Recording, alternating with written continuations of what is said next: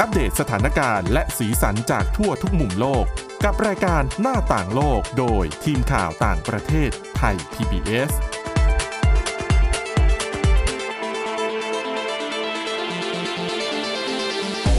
สวัสดีค่ะคุณผู้ฟังต้อนรับเข้าสู่รายการหน้าต่างโลกกันอีกครั้งนะคะ และแน่นอนค่ะ ก็ทุกวันจันทร์นะคะ เราพยายามจะนำเสนอเรื่องราวเกี่ยวกับเอเชีย หรือว่าในกลุ่มประเทศอาเซียนเนี่ยนะคะมาเล่าให้ฟังกันในรายการและแน่นอนสัปดาห์นี้ไม่พูดถึงไม่ได้ นั่นก็คือการเลือกตั้งทั่วไปในกัมพูชาเกิดขึ้น เมื่อช่วงสุดสัปดาห์ที่ผ่านมานี่เองนะคะ เดี๋ยวเราจะไปพูดคุยเรื่องนี้ กับคุณชลันทรโยธาสมุทรและดิฉันสวรักษ์จากวิวัฒนาคุณค่ะ สวัสดีค่ะ ค่ะอ่ะ อย่างที่เราคุยกันหลายครั้ง ค่ะ ในรายการนี้นะ คุณชลันทรว่า ไม่ต้องไปเดาว่าใครจะชนะ ค่ะ รู้ตั้งแต่วันที่เขากำหนดวันเลือกตั้งอยู่แล้ว ค่ะ ว่า ยังไงพักรัฐบาล CPP ของสมเด็จทุนเซน ชนะแน่นอน ค่ะ แต่ประเด็นที่ควรจะต้องพูดถึงก็คือเรื่อง ก็เรียกได้ว่าการเลือกตั้งครั้งนี้ก็เป็นเกมไม่ใช่แค่ชิงชัยชนะแหละ อืม แต่ว่าถอน ถอนเกะถอนลากถอน ถอน โคน คุ้นคุ้น ฝ่ายค้านที่จริงๆก็ไม่ได้มีตำแหน่งแห่งหนอะไร ๆไม่ได้มีความแข็งแกร่ง แล้ว อะไร แหละ มากมาย ค่ะ เนาะค่ะ แต่ว่าเข้าใจว่าน่าจะเป็นเกมหนึ่งที่ เพื่อให้แน่ใจว่าสมมติว่าเลือกตั้งอีก อืม ห้าปีหน้าเนี่ย ค่ะ ลูกชายเขาจะไม่มีเสี้ยนหนามอะไร อืม มาทิมแทง เพราะว่าเอ่อหนึ่งสัปดาห์ก่อนจะไปถึงการเลือกตั้งที่ผ่านมาเนี่ย นอกจากจะมีการประกาศกฎหมายหนุนนั่นนี่ห้ามมาทำลาย ค่ะ บัตร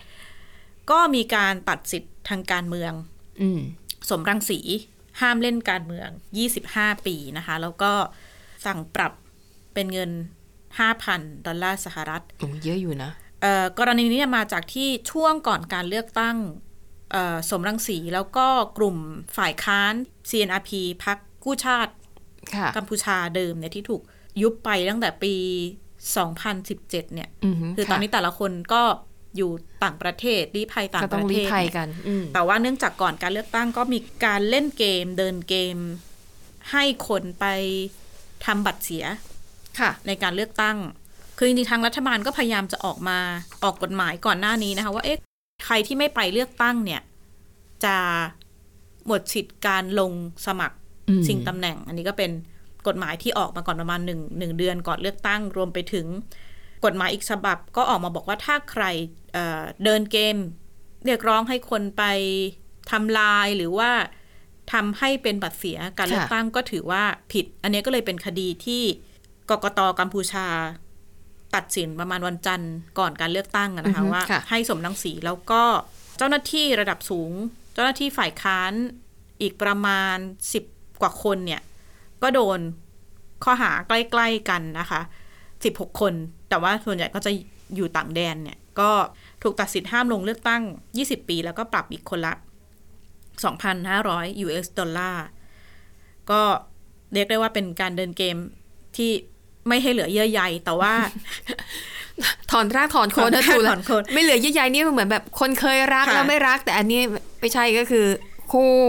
ฝ่ายตรงข้ามตลอดกาล ซึ่งเอ่อพักฝ่ายค้าน อืม พักเดียวเลยที่ยังคงอยู่ในกัมพูชา ค่ะ ยัคงมีการเคลื่อนไหวในกัมพูชาก็ก็ถูกถูกตัดสิทธิ์ไม่ให้ลงเลือกตั้งครั้งนี้นะคะ แต่ว่าก็ออกมาประกาศว่า พักเนี่ยไม่ได้เกี่ยวข้อง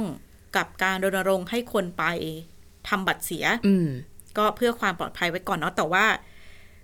แม้จะออกมาบอกเนี่ย แต่ก็เห็นสมาชิกพักหลายคนก็ถูกจับกลุ่มนะคะ ระหว่างเนี่ยช่วงหนึ่งสัปดาห์ อืม ก่อนการ ค่ะ เลือกตั้ง แล้วก็รวมไปถึงผู้นำฝ่ายค้านอีกคนหนึ่ง เมื่อก่อนนี้เป็นผู้นำพัก Human Rights Party เกิมสุกา อ่าค่ะ คนนี้ก็จริงๆ เคย ถูก เป็น ตัดสิท รอง ธิ์เคย เป็นรองหัวหน้าพร ค่ะ รค CNRP CNRP ใช่ อืม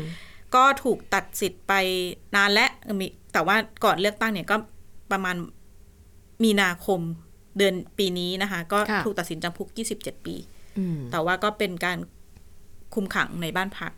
อืม ก็เรียกได้ว่าตัดตัดไปทีละคนนะคะ ค่ะ ทีนี้ถามว่า เอ๊ะ สมรังสีเป็นใครบางคนก็เรียกว่าคู่ปรับตลอดการของนายกรัฐมนตรีฮุนเซน อืมค่ะ คือเขาเนี่ยก็เป็นเอ่อฐานเสียงเขาอยู่อยู่พนมเปญเนาะเป็นเป็นฐะเป็นที่ที่จริงๆลูกชายคุณมาเน็ตก็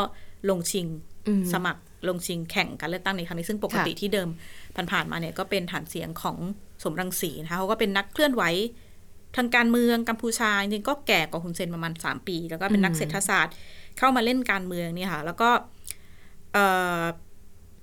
ณปัจจุบันเนี่ยก็เขาก็ยังถือว่าเขาเป็นผู้นำของพรรคเอ่อกู้ชาติกัมพูชา CNRP อยู่ แต่ว่าก็อย่างที่บอกว่าถูกยุบไปตั้งแต่ก่อนเลือกตั้งปี 2018 เป็นก็ย้อนไปการเมืองกัมพูชาตั้งแต่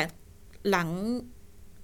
หลังสงครามเวียดนามหลังสงครามในประเทศเนี่ยก็มีการจัดเลือกตั้งโดยอังทัด ค่ะ ปีสองปีหนึ่งพันเก้าร้อยเก้าสิบสามเนี่ย สมรังสีก็เข้ามาเป็นสมาชิกเอ่อรัฐสภานะคะ จากเสียมเรียบ ก็เข้ามาแต่ว่าเข้ามาดำรงตำแหน่ง ไม่เท่าไหร่คือตอนแรกเนี่ยเขา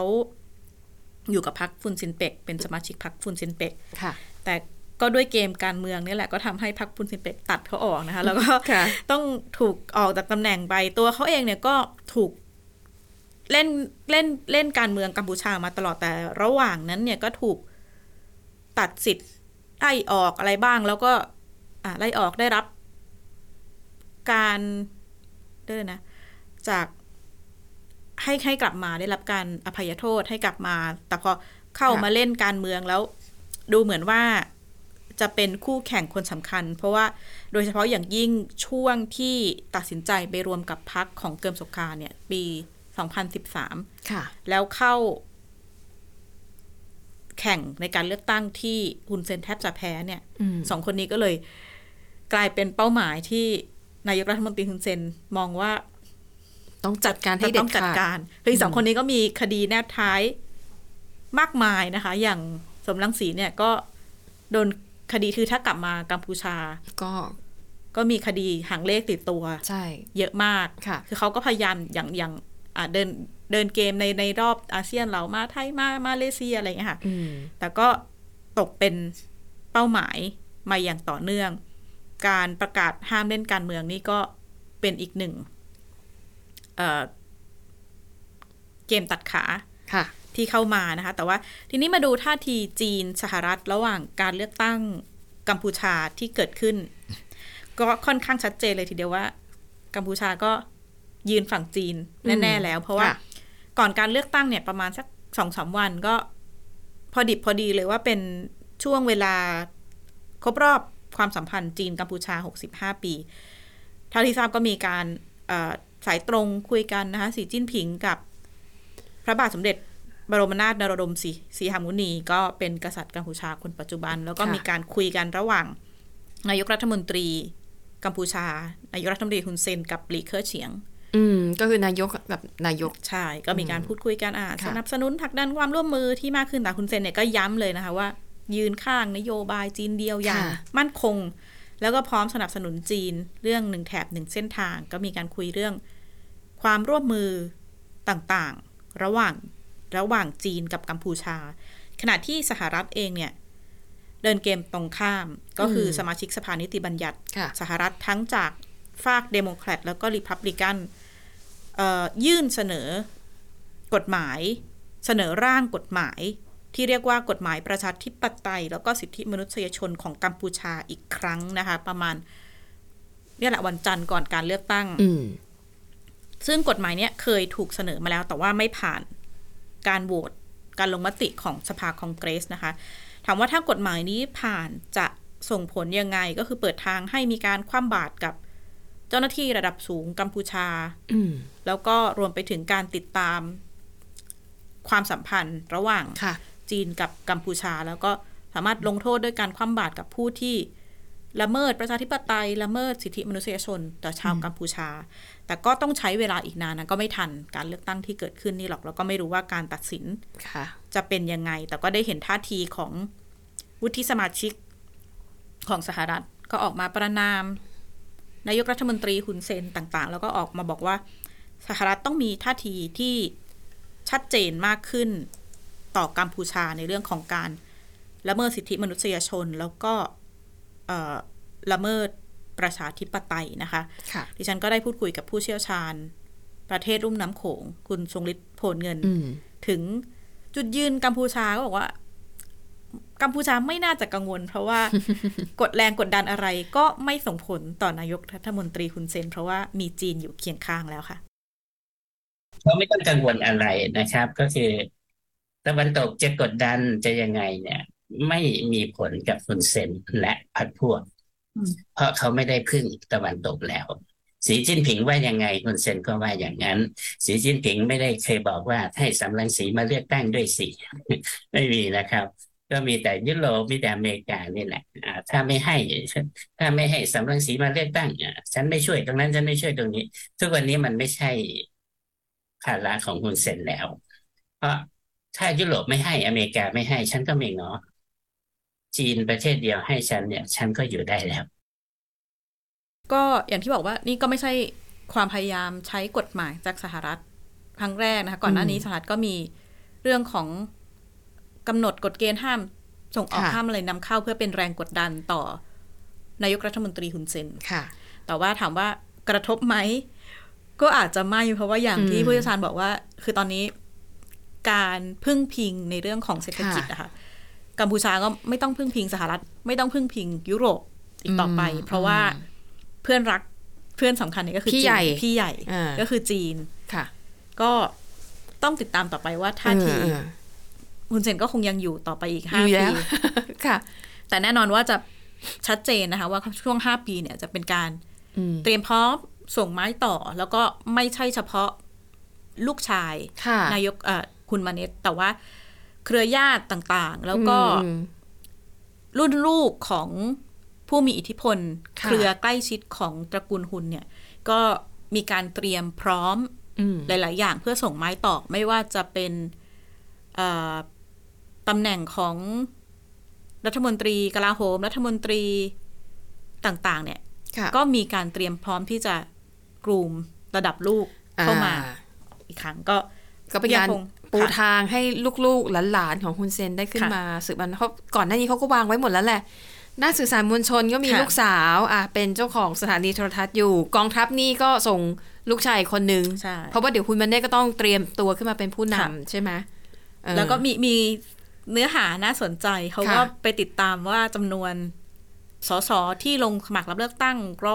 125 คนของพรรคประชาชนกัมพูชาเนี่ย อืม ประมาณหนึ่งในสามนะคะ ก็มีความเกี่ยวโยงเป็น เป็น เค เค รื รือ อ ญา ญาติ ติกันทั้งหมด เป็นลูกสะพ้ยบ้างเป็น ค่ะ หลานบ้างเป็นนุ่นเป็นนั่นเป็นนี่นะคะ ก็ อ่า น่าจะเปลี่ยนชื่อประเทศ นะ หุนหุนคันทรีอะไรอย่างเงี้ย ก็ ก็ ต้องติดตามต่อไปกับท่าที อืม กับอีกห้าปีข้างหน้า หรือว่าถ้า ค่ะ มีการเปลี่ยนผ่าน ไปสู่รุ่นลูกจริงๆ มันจะมีการเปลี่ยนแปลงอะไรในกัมพูชาไหมนะคะ ใช่แต่อีกประเด็นหนึ่งที่น่าสนใจก็คืออย่างที่บอกว่าจริงสหรัฐเนี่ยเขามี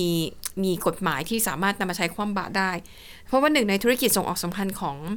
กัมพูชาก็คือพวกการผลิตสิ่งทอเครื่องนุ่งห่ม ค่ะ ก่อนหน้านี้จะได้เห็นข่าวหลายครั้งนะคะว่าพวกคนงานในอุตสาหกรรมเครื่องนุ่งห่มนี่แหละ มักจะออกมารวมตัวกันประท้วง ค่ะ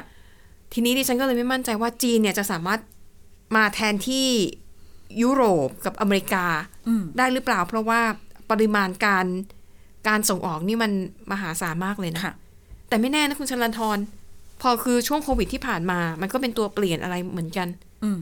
เนาะยอดสั่งซื้อจากยุโรปเองเศรษฐกิจก็ไม่ได้ดี ค่ะ แล้วก็ดิฉันอ่านข่าวอย่างในอเมริกาเนี่ยพวกร้านแบรนด์เสื้อผ้าคืออาจจะไม่ใช่แบรนด์หรู แต่เป็นแบรนด์แบบทั่วๆไปที่ใส่กันได้ทุกวัน คือปิดร้านสาขาไปเยอะมาก อืม ดังนั้นไอ้คำสั่งซื้อจากอเมริกาหรือยุโรปเนี่ย ค่ะ มันอาจจะไม่ได้เปรี้ยงปร้างเหมือนกับ อืม ช่วงก่อนโควิด -19 ไง ดังนั้นถ้าจีนเข้ามาแทนที่ก็ อืมก็น่าจะทดแทนพอกันได้อยู่เนาะ ค่ะ นะคะอ่ะจากเรื่องการเมืองของกัมพูชานะคะอ่ะไปดูกันที่เรื่องราวของการจัดอันดับ หนังสือเดินทางที่ทรงอิทธิพลที่สุดของโลกประจำปี 2023 นะคะ ก็น่าชื่นใจนะคะว่าปรากฏว่าปีนี้นะคะ อันดับหนึ่งเนี่ย เป็นประเทศในอาเซียน ให้คุณชลันทรเดาเดาไม่ยากหรอก สิงคโปร์ค่ะ ถูกต้องนะคะ อันนี้จริงๆ แล้วเขามีการจัดอันดับจากหลายสำนัก แต่ที่เรานำมาเสนอวันนี้เนี่ยเป็นการจัดอันดับของ h e l l y Passport Index นะคะ ค่ะ เขาก็เป็นบริษัทที่ทำธุรกิจเกี่ยวกับอำนวยความสะดวกให้กับคนที่ต้องการย้ายถิ่นฐานไปอยู่ในต่างประเทศ เขาก็จะวัดจาก เอ่อว่าหนังสือเดินทางของแต่ละประเทศหรือว่าแต่ละดินแดนเนี่ย ค่ะ สามารถเดินทางเข้าออกประเทศไหนได้บ้าง โดยที่ไม่ต้องขอวีซ่าล่วงหน้า อืม ก็คืออ่ะอย่างไทยตอนนี้ไปญี่ปุ่นไม่ต้องขอวีซ่า ค่ะ หรือไปไต้หวันเนี่ยก็คือซื้อตั๋วเครื่องบินแล้วไปได้เลยอ่ะแต่อย่างญี่ปุ่นอาจจะต้องแบบลงทะเบียน ค่ะ ขอเข้าประเทศก่อน อันนี้เป็นมาตรการที่มันต่อเนื่องมาตั้งแต่ช่วงโควิด -19 ระบาดนะคะ ก็คือหนึ่งดูหลักๆ เนี่ย ว่าถ้าคุณถือหนังสือเดินทางของประเทศนี้ หรือดินแดนนี้เนี่ย คุณเดินทางเข้าได้กี่ประเทศโดยไม่ต้องขอวีซ่า ค่ะ นะคะ หลักๆ ก็มีความเคลื่อนไหวที่น่าสนใจนะคะ ปรากฏว่าปีนี้ค่ะ สิงคโปร์แซงขึ้นมาเป็นอันดับหนึ่ง ค่ะ น่าชื่นใจมาก เพราะว่าถ้าไปดู 10 อันดับแรกเนี่ยนะ อยู่ในยุโรปเกือบหมด อืม มีสิงคโปร์เป็นอาเซียนเป็นเอเชียเพียงประเทศเดียวที่ที่อยู่ในอันดับหนึ่ง คือบางทีบางอันดับเนี่ยมันมีหลายประเทศ อืม นะคะอ่ะอันดับหนึ่งคือสิงคโปร์ค่ะ ถ้าคุณถือพาสปอร์ตหรือหนังสือเดินทางของสิงคโปร์คุณสามารถเดินทางไปยังจุดหมายปลายทางได้ถึง 192 แห่ง อืม จากทั้งหมด 227 แห่งที่เขาทำการสำรวจนะ ค่ะ คือไม่ต้องขอวีซ่าเลย อืม นะคะทำให้อ่าสิงคโปร์ขึ้นมาเป็นอันดับหนึ่ง อันดับสองค่ะ เยอรมนี อิตาลี และสเปน ค่ะ สามารถเดินทางไปได้ถึง 190 จุดหมายปลายทาง อืม เดี๋ยวต้องอธิบายคุณผู้ฟังก่อนทำไมเราถึงใช้คำว่าจุดหมายปลายทาง เพราะว่าบางแห่งเนี่ยเป็นแค่ดินแดนยังไม่ใช่เป็นประเทศ แต่ว่าเงื่อนไขในการเข้าประเทศแตกต่างกัน ค่ะ อย่างจีนฮ่องกงหมาเก๊าแม้คุณจะบอกว่าเป็นจีนเดียวกัน แต่การเดินทางเข้าประเทศหรือเข้าดินแดงต่างกัน ค่ะ ถ้าคุณไปจีนแผ่นดินใหญ่ คุณต้องทำเรื่องขอวีซ่า อืม แต่ถ้าไปฮ่องกงไม่ต้องขอวีซ่า ค่ะ แต่ถ้าคุณไปฮ่องกงแล้วคุณอยากอาจจะต่อแวะเข้าไปเที่ยวเซินเจิ้นในจีน อืม คุณต้องขอวีซ่า อันเนี้ยดังนั้นก็เลยใช้คำว่า ดินแดนหรือว่าจุดหมายปลายทาง ค่ะ จะได้แบบ มันจะได้เป็นภาพรวมมากขึ้นนะคะอ่ะอันดับสามค่ะ อันดับสามนี่มีหลากหลายหน่อย อันดับสามนี่มีออสเตรีย ฟินแลนด์ ฝรั่งเศส ลักเซมเบิร์ก ค่ะ สวีเดน มีเกาหลีใต้และญี่ปุ่นด้วยนะ อืม เป็น 2 ชาติเอเชียติดอันดับ 3 อันนี้เดินทางไปได้ถึง 189 จุดหมายปลายทาง เขาบอกจริงๆ ถ้าหากพูดถึง 5 ปีที่ผ่านมาญี่ปุ่นเนี่ย รั้งอันดับหนึ่งมาตลอด 5 ปีเลยนะคะ ค่ะ แต่มาปีนี้แหละ ที่โดนสิงคโปร์แซงหน้าไปอือฮึแล้วก็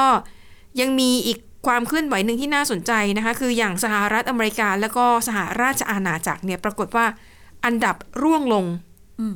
นะคะเอิ่มแล้วก็ข้อมูลที่ได้เหล่านี้เนี่ยนะคะ หลักๆ เนี่ยเขาเอามาจากไออาตาเรียกว่าเป็นสมาคมที่เอ่อดูแลเรื่องเกี่ยวกับ ค่ะ การเดินทางทางอากาศในระดับสากลนะคะ แล้วเขาก็บอกว่าจริงๆ เนี่ยไอสถิติเนี้ยมันอาจจะปรับเปลี่ยนได้ตลอดเวลา เพราะว่า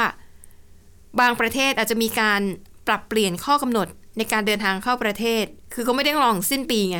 บางประเทศเขาเห็นว่าอ่าเหมาะสมเขาก็อาจจะเปลี่ยนได้เลยนะคะ อันดับ 3 ไปแล้วใช่ไหมอ่ะไปดูอันดับ 4 ค่ะ ยุโรปทั้งหมดเลย มีเดนมาร์กไอร์แลนด์เนเธอร์แลนด์แล้วก็สหราชอาณาจักร อยู่ในอันดับ 4 เดินทางไปได้ 188 จุดหมายปลายทางนะคะอ่ะก็พูดรวมๆแล้วกัน ค่ะ ว่า 10 อันดับแรกส่วนใหญ่จะเป็นในยุโรป ไปดูประเทศที่หนังสือเดินทางนี่เขาเรียกว่าอะไรนะ ด้อยมาก อืม ๆ ก็คือเดินทางไปได้น้อยมากๆนะคะ ที่แย่ที่สุดเนี่ย จุดรั้งตารางเลยเนี่ย ก็คืออัฟกานิสถานค่ะ ค่ะ อันนี้ไม่น่าแปลกใจ อ่า นะคะ สามารถเดินทางไปได้ 27 จุดหมายปลายทางเท่านั้นเอง ค่ะ ก็อาจจะเป็นเพราะว่าประเทศเนี่ยยังคงตกอยู่ภายใต้การปกครองของกลุ่มตอริบาน แล้วก็หลายประเทศอาจจะกังวลเรื่องของปัญหาการลักลอบเข้าเมืองหรือผู้อพยพ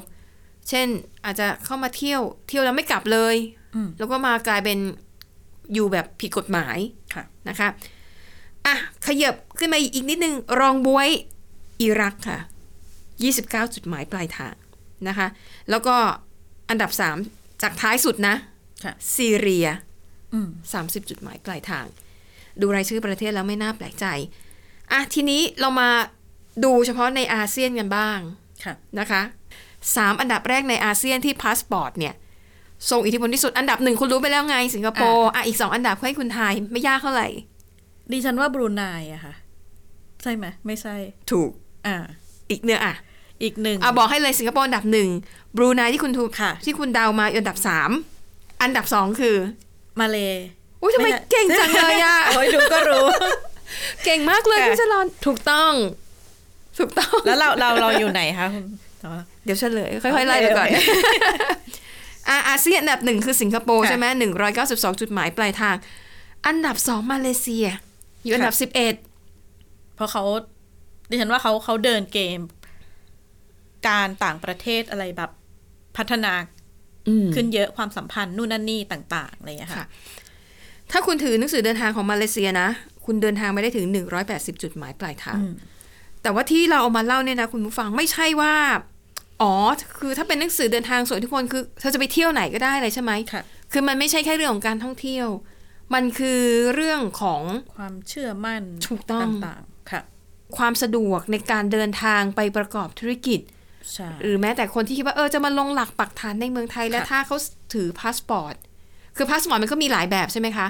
พาสปอร์ตของบุคคลธรรมดา พาสปอร์ตแบบนักการทูต หรือว่าอย่างถ้าเป็นนักกีฬาหรือทำงานเพื่อชาติเนี่ย ค่ะ คุณก็จะได้รับหนังสือเดินทาง อืม แบบเป็นพิเศษนะคะ แล้วก็มันยังแสดงถึงความน่าเชื่อถือของรัฐบาล ค่ะ ในประเทศนั้นๆด้วย ยกตัวอย่างง่าย ๆ นะคุณผู้ฟังจากประสบการณ์ส่วนตัวนะคะ มีเมื่อหลายปีก่อนในฉันเนี่ย ก็คือได้ทุนไปดูงานในยุโรป ค่ะ ไปเบลเยียมมั้งนะคะ อ่ะแน่นอนเราไม่ได้ไปยุโรปกันง่ายๆอะนะ ด้วยฐานะอย่างเรา ค่ะ ดิฉันก็เลยอ่ะเดี๋ยวเราไปยุโรปเสร็จไปเบลเยียมเสร็จเราก็เอาวางแผนลางงานต่ออีกสักนิดนึง แล้วไปเที่ยวยุโรปใกล้เคียง ค่ะ ไปฝรั่งเศสไปเยอรมันอะไรอย่างเงี้ยนะคะ เราก็บอกตอนไปขอวีซ่าก็บอกเจ้าหน้าที่ตรงๆเลยว่าเออพออบรมเสร็จแล้วมีแผน ค่ะ จะไปเที่ยวต่อ ดังนั้นแบบขอยืดเวลาหลังจากเสร็จอบรมแล้วเนี่ย อีกสักเจ็ดวันได้ไหม ค่ะ คือบอกเขาไปตรงๆเลยนะคะ ปรากฏว่าก็ได้เขาก็ให้นะคะดิฉันก็สามารถเที่ยวต่อได้ แต่พอไปถามเพื่อนที่มาอบรมด้วยกัน อืม แต่เขามาจากเมียนมา อ่า คือเมียนมาเนี่ย เจ้าหน้าที่เขาออกวีซ่าให้คือ อบรมเสร็จเมื่อไหร่วันรุ่งขึ้น ค่ะ เขาให้กลับเลย อืม นะคะ มันจึงสะท้อนให้เห็นความน่าเชื่อถือ แล้วก็ความไว้วางใจของเขา ค่ะ ว่า โอเคถ้าให้คนนี้อยู่ต่อเนี่ย โอกาสที่เขาจะหลบหนีหรือว่า อืม อยู่เป็นโรบินฮูดในบ้านเขาเนี่ย คือถ้าเป็นประเทศแบบด้อยพัฒนาเนี่ย โอกาสสูง แต่ถ้าเป็นประเทศที่เครดิตดีหน่อย อืม ก็คงไม่ทำอะไรแบบนี้อะไรอย่างเงี้ยนะคะ นั่นก็คือที่มาว่าทำไมคำว่าหนังสือเดินทางที่ทรงอิทธิพลมันถึงมันถึงมีความหมาย ืม นะคะอ่ะอันดับ 2 นะคะ ในอาเซียนก็คือมาเลเซียนะ ติดอันดับ 11อ่าติดอันดับ 11 ของการสำรวจทั้งหมดถือว่าไม่เลวนะ ค่ะ เพราะสิบอันดับแรกอย่างที่บอกส่วนใหญ่เป็นยุโรป แล้วมาเลเซียอันดับสิบเอ็ดอันดับสามบลูไนค่ะ แต่ว่าบลูไนเนี่ยอันดับเอ่อในตารางภาพรวมเนี่ยอยู่ที่อันดับยี่สิบเลยนะ อืม นะคะ เดินทางไปได้หนึ่งร้อยหกสิบหกจุดหมายปลาย ค่ะ ทาง อันดับสี่ประเทศไทยค่ะนะคะเอ่อในตารางภาพรวมเนี่ยเราอยู่ที่อันดับหกสิบสี่ จากเท่าไหร่นะคะร้อยร้อย จากเอ่อร้อยเก้าสิบเก้ามั้ง อ๋อค่ะ จาก 199 จุดหมายปลายทาง ก็ไม่ขึ้นก็ก็คืออยู่ ครึ่งแรก เท่าเท่าดิฉันตามเนี่ย ก็อยู่ประมาณนี้มาแบบนานแล้วแหละ เออ ก็ แต่เสียดายนะ เพราะว่าก่อนหน้านี้ถ้า อืม การเมืองไทยเปลี่ยนเนี่ย ก็พักเขาก็ ใช่ โฆษณาว่า เอ้ย เขาจะทำให้พาสปอร์ตไทยเนี่ย อืม เข้มแข็งขึ้น อืมนะ ต้อง คะ ติดตามต่อไป ว่า จะทำได้ไหมนะคะ การเปลี่ยนขั้วรัฐบาลยังไง เออค่ะ ยาวๆ ดูกันต่อไป ค่ะ คือหนังสือเดินทางของไทยเนี่ยนะเวลานี้เนี่ยนะคะ สามารถเดินทางไปได้ 79 จุดหมายปลายทาง ค่ะ อันดับ 5 ของอาเซียน อินโดนีเซียค่ะนะคะ อยู่อันดับที่ 69 ฉันว่าอนาดิฉันว่าอนาคตอินโดอาจจะเดินหน้า แซงขึ้นมา ทย ใช่ไหม ค่ะ เอ่ออินโดนีเซียเนี่ยคุณสามารถถือหนังสือเดินทางของเขาเดินทางไปได้ 73 จุดหมายปลายทางนะคะ อันดับ 6 ฟิลิปปินส์ ค่ะ นะคะ อยู่อันดับ 74 ของทั้งโลกนะคะ ค่ะ อันดับ 7 มี 2 ประเทศครองร่วมกัน เวียดนามกับกัมพูชาค่ะ อยู่อันดับ 82 อืม นะคะ เดินทางไปได้ 55 จุดหมายปลายทางแล้วก็เอ่ออันดับ 8 ลาวนะคะ ค่ะ อันดับปิดท้ายเมียนมา ไม่ได้น่าแปลกใจสักเท่าไหร่ ก็สถานการณ์ยังคง ก็ไม่ดีขึ้นอ่ะ ไม่ดีขึ้นนะคะ เออ แย่ นะคะ อ่ะ และนี่ก็คือเรื่องราวในรายการหน้าต่างโลก ขอบคุณสำหรับการติดตาม วันนี้หมดเวลาแล้วนะคะ เราสองคนและทีมงานลากันไปก่อน พบกันใหม่ตอนหน้า สวัสดีค่ะ สวัสดีค่ะ Thai PBS podcast. View the world via the voice.